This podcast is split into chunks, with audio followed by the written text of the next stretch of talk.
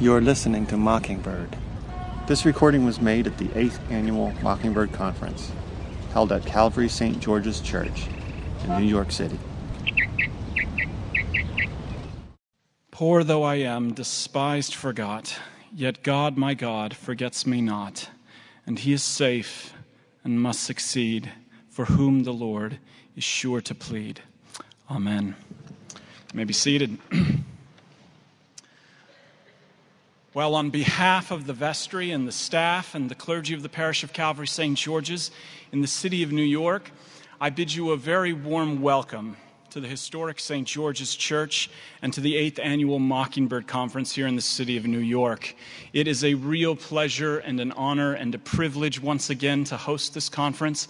And uh, before we begin, I do want to say a special thanks to especially our staff who we've just come out of Easter and we have confirmation this Sunday, and so we quite haven't come out of the tomb yet. Um, but uh, um, so, but it, it's going to come, and I want to say a special thanks to them, and I want to say a special thanks to my wife Melina Smith, uh, who has um, organized the dinners for us here. And when you go down, you'll see the table settings which are beautiful, and they really convey the whole theme of what this conference is about. There's a blue tablecloth which represents the waters where God's promises are found, washing over the slates of our heart, bringing about new life. The little cactus is there. And uh, I just want to say thank you for all you've done. And so it's great.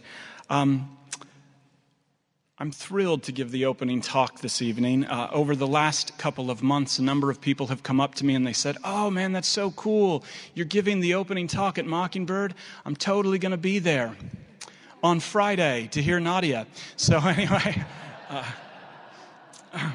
but uh, no, uh, it's great and this is wonderful. You're all, you're all special to me, treasures in heaven. But uh, anyway, St. George's, where you're at, let me tell you a little bit about where you're at. St. George's is the second oldest continuously worshiping congregation in the city of New York. And it's in its early days and, and throughout its history, it's been a church that has been committed to the message of distinguishing between the law and the gospel, these reformational principles that we all, we all hold so dear in our hearts. The Reverend Dr. Stephen Tyng, who was the rector of St. George's Church for 33 years, from 1845 to 1878, was a powerful preacher of the gospel in the city of New York. And he actually oversaw the construction of this beautiful structure that we sit in tonight. Now, if you notice something about the architecture, there isn't a single column in the way of the pulpit. And that was because Stephen Dr. Tyng said he wanted absolutely nothing to impede sinners from hearing the message of God's grace and forgiveness through the atoning blood of Jesus.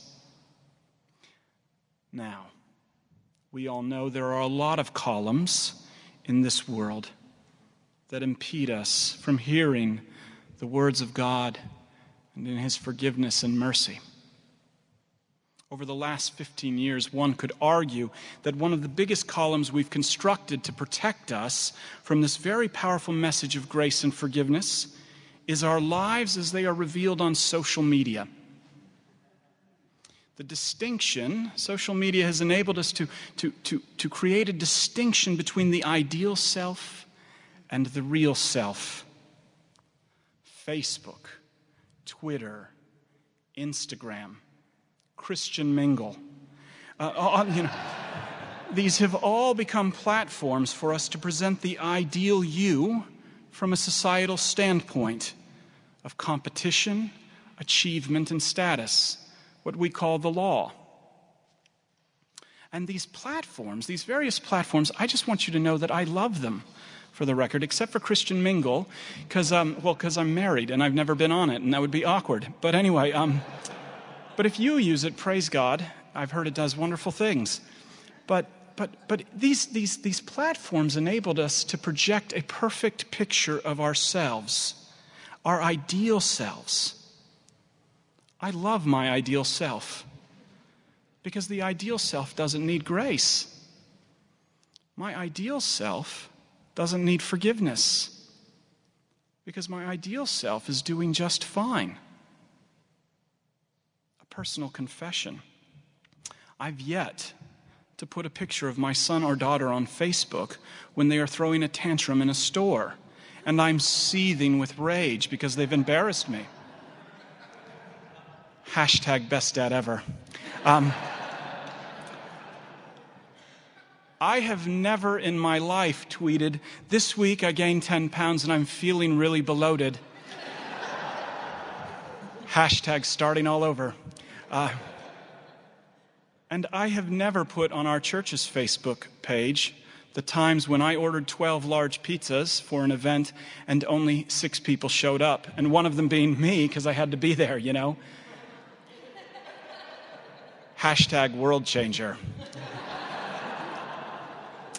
And I mean seriously, just just try and find pictures of the first Mockingbird conference. You won't. But this is my this is my first point. The thing that's really radical about the gospel and what we're about is the very ideas of grace and forgiveness.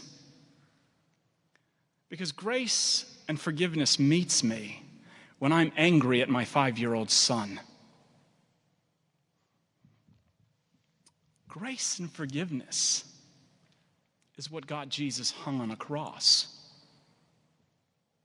Because this message of grace and forgiveness, your sins are forgiven, spoken to the real self, the Pharisee and the scribes and all of us. Well, that hits us like a ton of bricks. What do you mean I got to be forgiven? What do you mean I, got, I need grace? Because to people who have it all together, to the ideal self, these words are a total offense. And they're a total offense because they call us right out. Social media expert Danah Boyd points out that the unintended consequence of social media is that it is actually quickly bringing together the gap between the real and the ideal self in the worst possible ways. She makes the point in years past, people primarily regretted only the things they had not done. But now, our biggest fears are the things we have done for the whole world to see forever.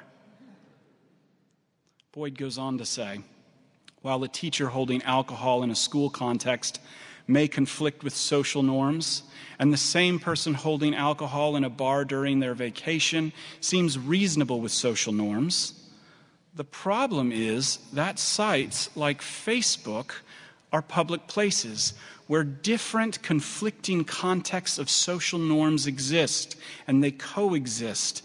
And as a result, the wrong self presentation is perceived by the unintended audience and it always has drastic consequences.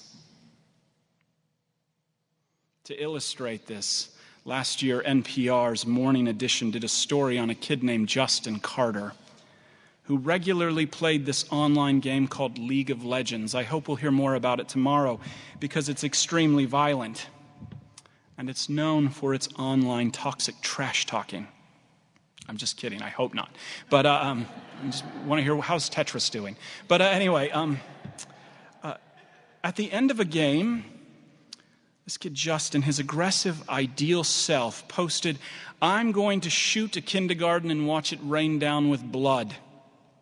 This is a kid who just plays video games all day long. He has that physique and that look.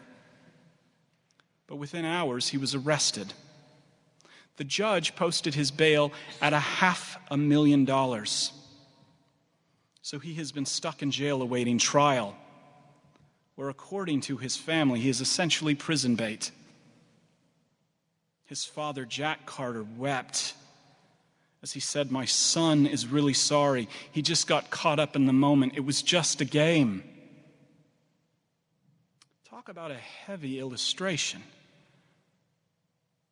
of the fact that the law brokers no compromise with the ideal self or the real self. Because Justin is a basically a good person. This is extreme. But most of us have some sort of social media regret, or maybe just a relational regret in general, where the real self slipped past the ideal, got ahead of it. This is my second point. Whether you're on social media or not, behind the wonderful facade of the ideal self lies a dirty slate. And that dirty slate is our real selves. And this is what makes Mockingbird, this movement of women and men, so critical in this day and age of the church. Because what we understand and have come to believe through specifically our own massive failures and deaths is that oftentimes the biggest column to hearing God's grace and forgiveness is us. And yet, without the hope of grace and forgiveness found in the cross of Christ, no matter how often we try and clean that slate up with our ideal selves, the deep etchings, as Jim spoke about, of the hurts that have been done to us and the chalky smears of the hurts we've inflicted upon each other still profoundly remain. On our own, that slate is never clean. As the prophet Malachi says, without forgiveness, who can stand before the Lord? For he is a refiner's fire. But the wonderful news of this grace and forgiveness is that it has the power to burn away that ideal self and bring about something completely new. Bring about something profound. And bring about something that is deeply, deeply countercultural. A truly clean slate and the opportunity to declare it to others. Last week, the entire country once again sat in shock and horror as this time we actually witnessed the North Charleston police officer Michael Slager shoot Walter Scott eight times in the back as he ran from Officer Slager. And Anderson Cooper from Anderson Cooper 360 uh, Anderson Cooper conducted the first interview with Walter's mother, Judy Scott. And Anderson, there on the camera, he asked her, What are you feeling right now? What's going through your mind? I think Anderson, I know I was, and I think probably the whole world was hoping her first words would be, I got a bone to pick, and I'm mad as hell. But she didn't. Instead, what she said blew the world away. What she said was a new word. It was a profound word. And it was a word that is deeply, deeply countercultural. What she said was, a, was rooted in the words and actions of a father whose son was unjustly killed. What she said was this She said, I'm supposed to be really angry and upset, raging out and all that, but I can't. Because of the love of God in me, I can't be like that. I feel forgiveness in my heart, even for the guy who shot and killed my son. Now, her words alone cannot create a clean slate for Michael Slager. But the words she spoke points to the one who can, has, and will. Those words point to the one who has, can, and will also continue to give you a clean slate. St. John writes in his first epistle in the first chapter at the ninth verse if we confess our sin, allowing the real self to be exposed, God is merciful and just to forgive our sins and to cleanse us from all unrighteousness, aka give us a clean slate. God is just in forgiving you. God is just in forgiving your sins and giving you a clean slate. In Jesus, absolution is just.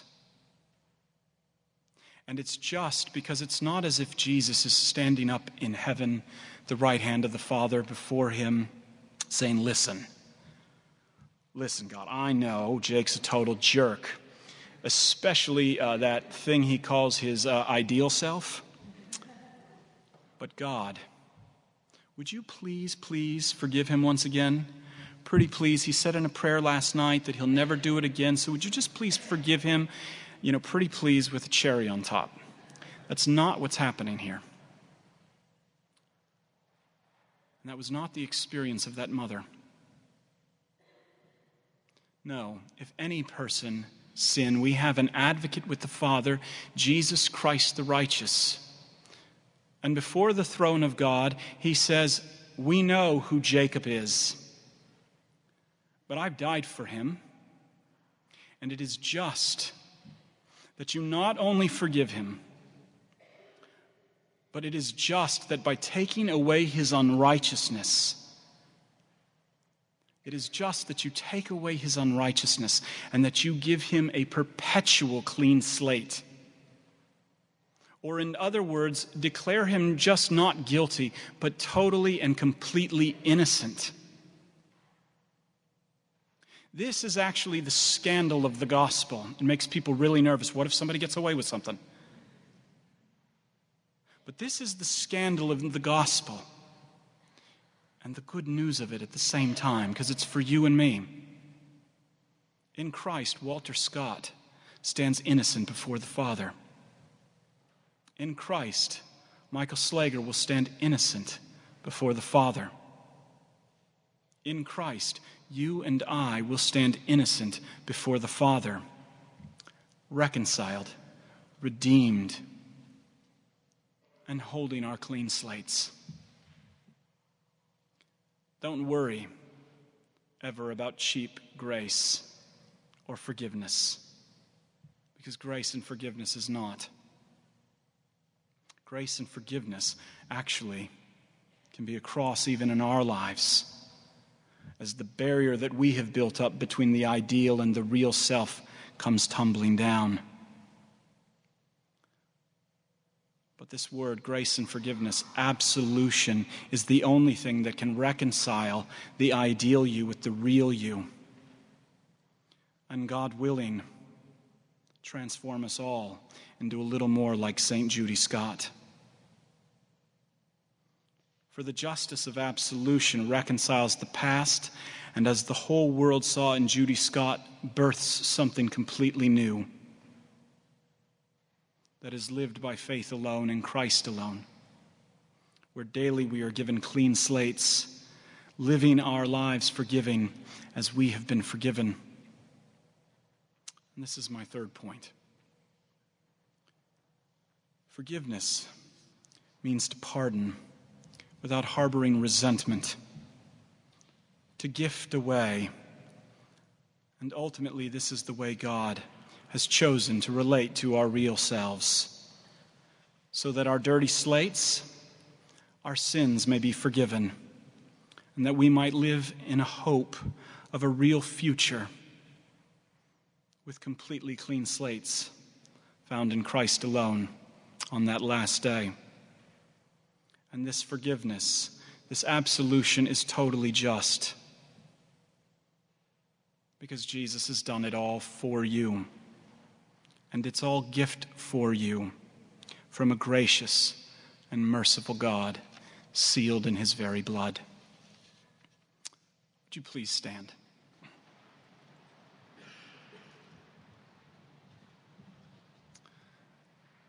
Because of Christ, absolution is just.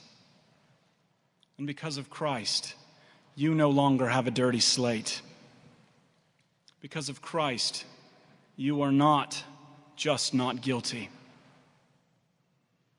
Because of Christ, you have been made clean and you have a clean slate.